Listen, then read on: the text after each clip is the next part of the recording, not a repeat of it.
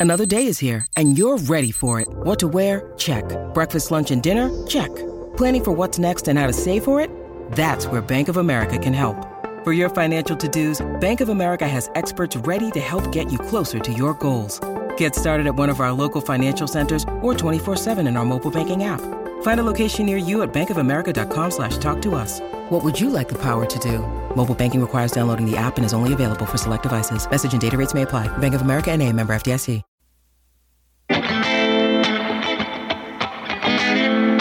Hello and welcome to Everything is Black and White podcast. Coming up in the next 30 minutes, you'll hear from Lee Ryder as he brings you the up to date info on a new chapter of the Newcastle United takeover saga as a new group claims interest in buying out Mike Ashley. There's also be a transfer update as Steve Bruce closes in on his second summer signing. Plus, we look at what comes next for Amanda Staveley's consortium. Will they resurrect their bids? All that and much more to come on this episode of the Everything is Black and White podcast. Hello and welcome to Chronicle NUFC on Facebook. This will also be going out as an episode of the Everything is Black and White podcast later today. I'm Andrew Musgrove, joined by our chief sports writer Lee Ryder. And as ever with Newcastle, it's been another bizarre weekend, another news filled weekend. And just before we get on to the latest takeover claims, a new group has emerged. We're going to start with some positive news, Lee, and that is one of uh, a second imminent signing at Newcastle United.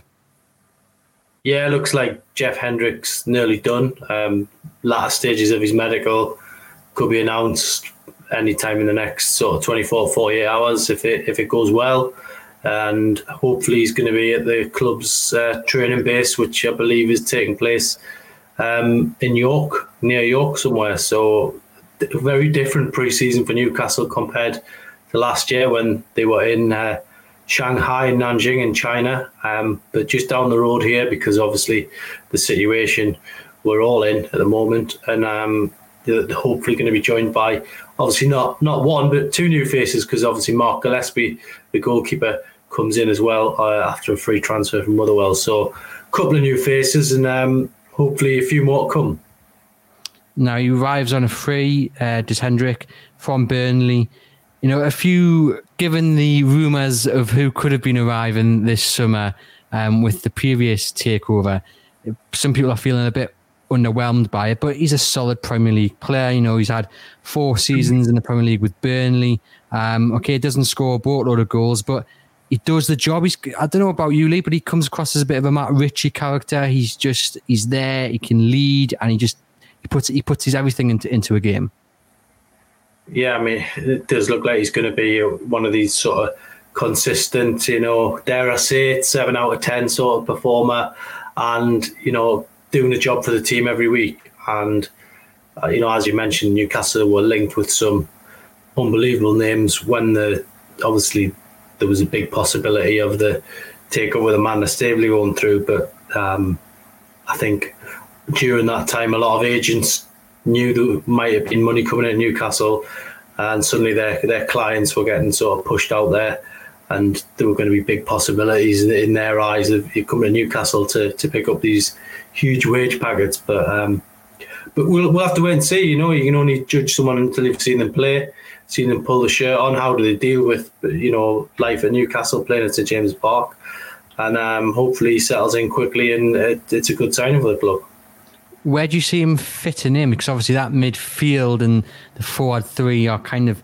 it's very, we, we kind of know what Steve Bruce likes. We kind of know what Steve Bruce would go for if everybody's fit and raring to go. So where do you think Hendrick might fit into that team? Is he someone that can come straight into the starting 11 or do you think he's more of a player to, to fill in when someone gets injured or suspended or out of form?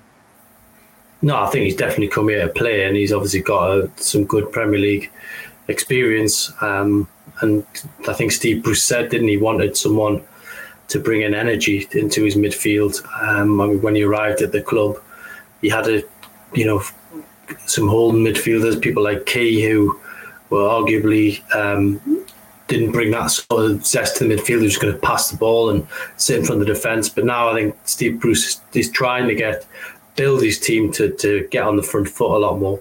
Um, unfortunately, there's a lot of people out there that, that don't really like his tactics, but at the end of the day, you know, they were a steady team last year. They weren't in the relegation zone after October, and you know I expect them to be steady again. To be totally honest, this season, uh, steady if, if unspectacular. It's not that exciting to, to to look forward to it, but you know maybe they might surprise us. Maybe they can you know go for that top ten position. And, and the other thing is, the longer you in, in the in the cups, the, the longer the excitement goes on in the season, and hopefully they can have a much better crack at the at the League Cup um, this season. They went out on the first stage last time.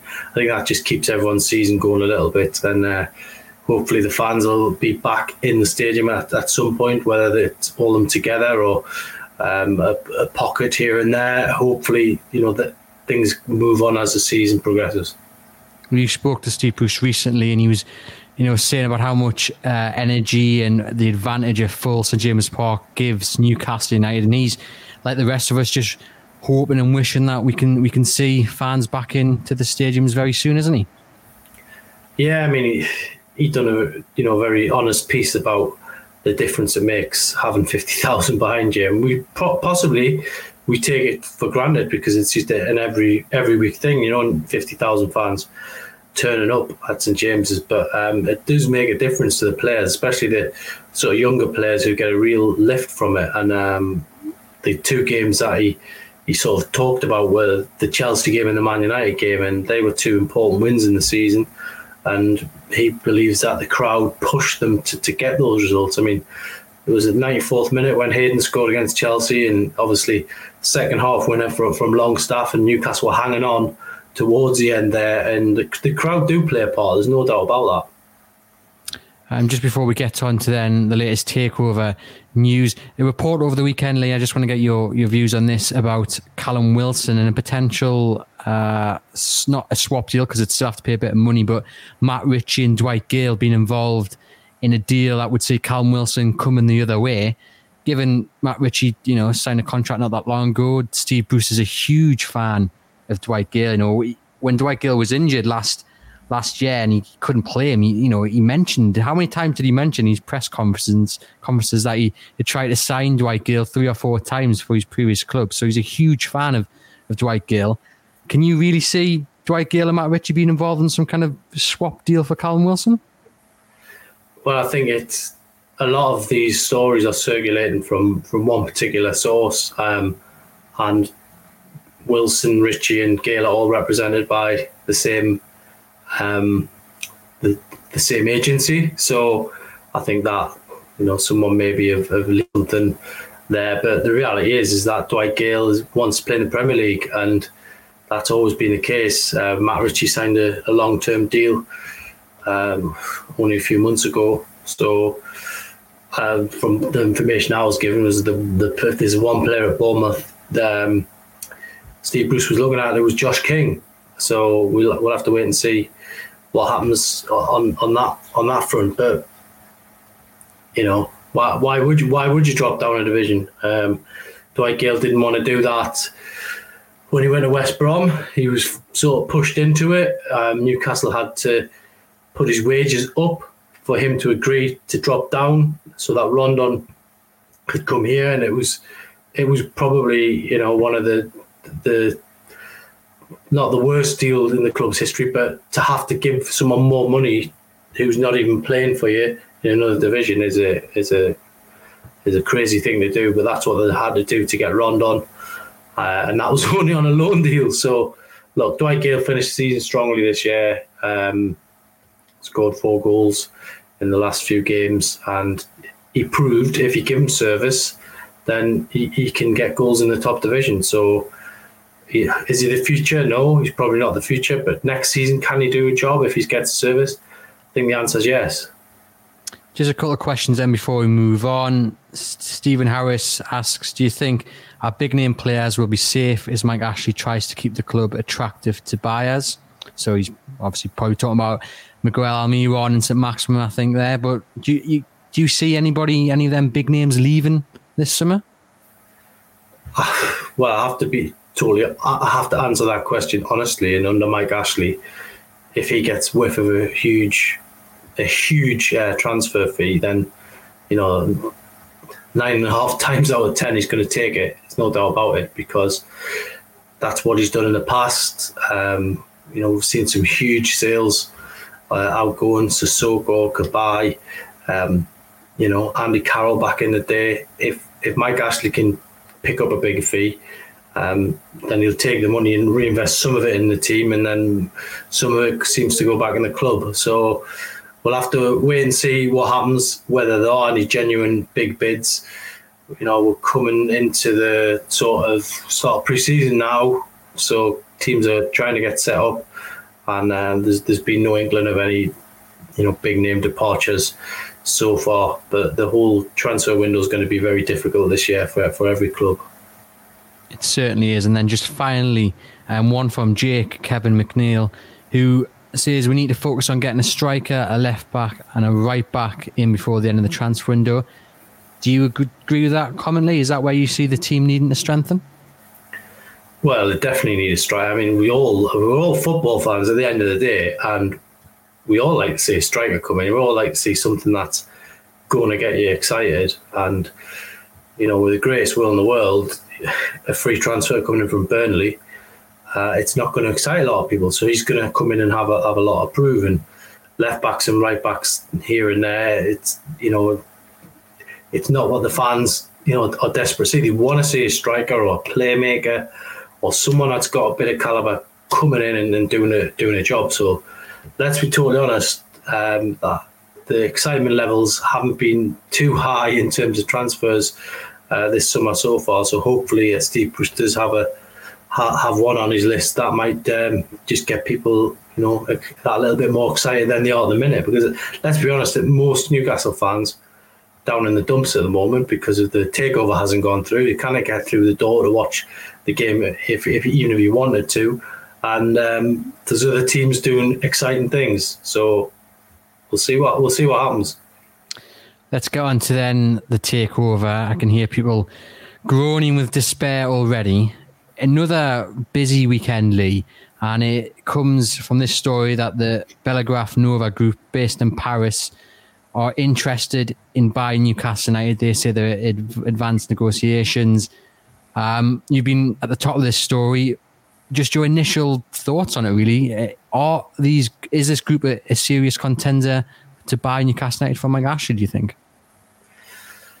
Yeah, I mean it's it's one of them where you know I, I was lucky enough to have a few days off last week. I have a little bit of a little bit of a, a, break from from the season, but then you know you you've seen sort of rumblings uh, coming out about this uh, this new group coming in, and you think, oh, here we go again. But um, you know we've overturned a few stones in the last sort of 24 hours, and we've, we've got to the to the bottom of where where where this is this is coming from. And I mean, to be totally honest, we've probably taken full ownership of this story in the last uh, in the last 24, 36 hours. So it's uh, it's it's happening really quickly, but I think we've got to keep our feet on the ground with it because um, for me, you look at. Uh, you look at Newcastle United fans have been here before. This group, um, their first bid hasn't uh, been accepted by Mike Ashley, 280, 280 million pounds. Um, you know, Mike Ashley's said before he's holding out for the for the top price. He'll make it easier. He'll make a staggered payment, which we've heard all before. But look, it's it's not only a hard club to buy, but it's a hard man um, to deal with in, in, Mike Ashley. And until these people can really get around the table uh, with him and you know get him to accept this deal, it, going to be difficult. And I, I know fans are sick to the back teeth of takeover stories, but when something like this emerges, then it's uh, it's up to us to go and check out. And we have checked out with these people, and they have, you know, claimed that they're gonna they're gonna really stick at this and try and get a deal done. And they are in talks with Mike Ashley's legal team, so that much we know. Um, we'll see where it goes from here. One of the claims is Alan Shearer is involved. Um, potentially as an advisor. I think the, the, the quote from the source was, but kind of any position he wants. And then yesterday, a national newspaper claimed that he's been offered the manager's job. What do you make of, of, of that? Uh, as an advisor, in my opinion, yeah, perfect. Ambassador role, perfect. Manager's job, you know, he's quite happy doing what he's doing at the moment, match of the day and, and what have you. Could you really see Alan Shearer back in the dugout? Well, when you said any position you want, I think probably could still do them as centre forward. To be totally honest, with the way the way things were going at one stage last season. But uh, but re- re- look, realistically, Alan Shearer has vowed before that he doesn't want to, to go back into management. Is there a role for him at the club? Um, I'm sure fans would love the, that to be the case. Um, certainly, the people up from the group that are bidding have, have confirmed that they have had some conversations with, with Alan Shearer on a advisory capacity, and uh, we'll, we'll see where, where it goes from there. But um, any, I think it would be it would be an unbelievable move for Alan Shearer to come in as manager and, and replace Steve Bruce. I think that's uh, that I've seen the headlines on that this morning, and and hopefully uh, hopefully we'll get more clarity on exactly what that role would be. But Alan Shearer is very good friends with Steve Bruce, and I, I don't think he would uh, come in and you know take his position so brutally like that. Um, but I've always said, to be totally honest, knowing Alan Shearer, I know he's a proud man, and I know he said that he wouldn't go back into management. But you know, at one point in his life, he was desperate to do the Newcastle United manager's job, and I think given time, he, he would have been a success. He didn't get that time. Uh, he got it whipped away from him from, from Mike Ashley. You know, he took on an unbelievable challenge. If if you remember, eight games when Newcastle were pretty much dead and buried anyway, and they only just missed out by a couple of points. I think that was that was harsh. I mean, we've seen what happened with Rafa Benitez um, after he got relegated. He got relegation on his CV as well. Um, but the bounce back, and I, I, do think that Alan Shearer, um, with his own ideas, you know, could have done something similar. But as it turned out, it wasn't to be the case. Chris Hughton uh, took the job after a good stint as caretaker manager, and Alan Shearer um, was back on match of the day. But whatever he does, he's been a success at it. So you, you have to uh, have to wait and see what happens. A lot of people obviously still favouring the takeover by Amanda Staveley, PIF, and the Reuben brothers. The letter that came out last week, quite damning in certain, in certain aspects, depending on how you read. What do you think happens next with that? Is it a case that that deal is dead in the water? That's it now. Draw a line into it, or do you think? the Saudi led consortium, that, that bid to buy Newcastle, has still got some legs to run in it? Well, again, fans are the sick of the back, sick to the back teeth of uh, takeover talk. But look, at the end of the day, the, the Staveley camp put a lot of effort into this, um, potentially buying Newcastle. I think the reasons that the Premier League have now stated finally, and they've taken the time to do it, by the way, uh, because we've been pushing them since March or April, but they finally um, put something out there. And for me, I'm a, I'm not convinced by by the answer. I think really, uh, I think the Staveley camp should call the bluff now of the Premier League and put down a name on that piece of paper. If it goes to arbitration, fine, and, and let them make a decision, but give them a decision to make because I think some of the ideas that the Staveley camp had were good, but ultimately, um, you know, the Premier League have, have, have, put the block on it, and uh, they say that they haven't rejected it, but you know, effectively, you know, they haven't accepted it either. So it's just been sort of parked, um, and hopefully, the you know, this this could come back because I think out of all the consortiums and groups that have been linked, the one that I've had the most public support is, is definitely Amanda Staveley and and the people in in her camp. So we'll have to wait and see. Um, like you mentioned, the arbitration tribunal there, a lot of people pointing out, and you pointed out in the podcast after that letter was released, that it is an appeal process. How can they offer that to the consortium when a decision hasn't been made? I put that to the Premier League over the weekend, and, and they just said they wouldn't comment further. You know, and those close to the group, they, they they've been they've got a, a length to make that point, haven't they? That no decision was made. So how could they accept? uh, arbitration tribunal. It's it's a strange one, and that is a question amongst others that the Premier League need to come back and answer, don't they? Well, they do, but whether we will get a, a straight answer on it, I, I, don't know. It's it's the, the Premier League have had every opportunity to, to communicate uh, this widely with, with the fans, and in the end, they have offered something, but it's there's more questions than answers after that letter the other day. So if it if it if there'd been a decision and they rejected it, then obviously people would understand arbitration, but to, to have it on on the back of you know something that was sort of middle of the road, just that doesn't make much sense. Um, so we'll have to hope that you know there is this um, meeting between Richard Masters and the fans.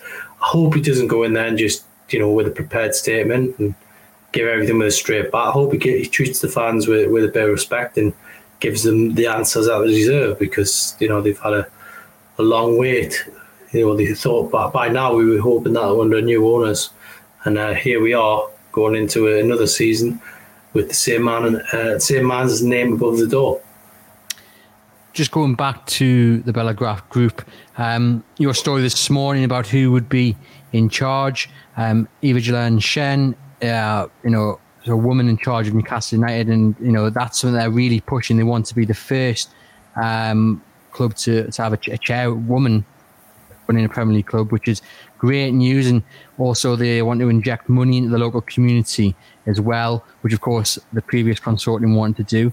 Um, what do you make of those plans? I guess you know, especially the community plans. It's very easy to say that, isn't it? That they want to put money into the food bank, they want to put money here and there, but it's all really we we would need to see the proof of that, wouldn't we?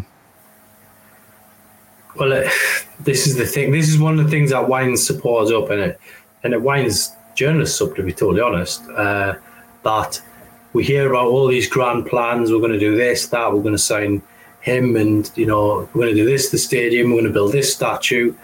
But you can do all those things once you've paid the money and once you've got the keys for the club. You can talk all day long about that. Um, I don't think anybody needs too much public backing to take the club off Mike Ashley's hands because the, I think whoever comes in would get a warm enough welcome. They don't need to endear themselves to the supporters by making promises before the club's been signed. So, oh, with the greatest will in the world, they're probably not aware of how sensitive um, relations are between you know Mike Ashley and the supporters because we're up here in the northeast, and you know it's almost like people just see it as a bit of a, a soap opera. But the reality is, is that people who do come in need to do the research and, and understand that that that sort of uneasy relationship between the supporters and Mike Ashley because it's been going on for a long time now. It's you know, I think the first, the first time it went up for sale was in 2008.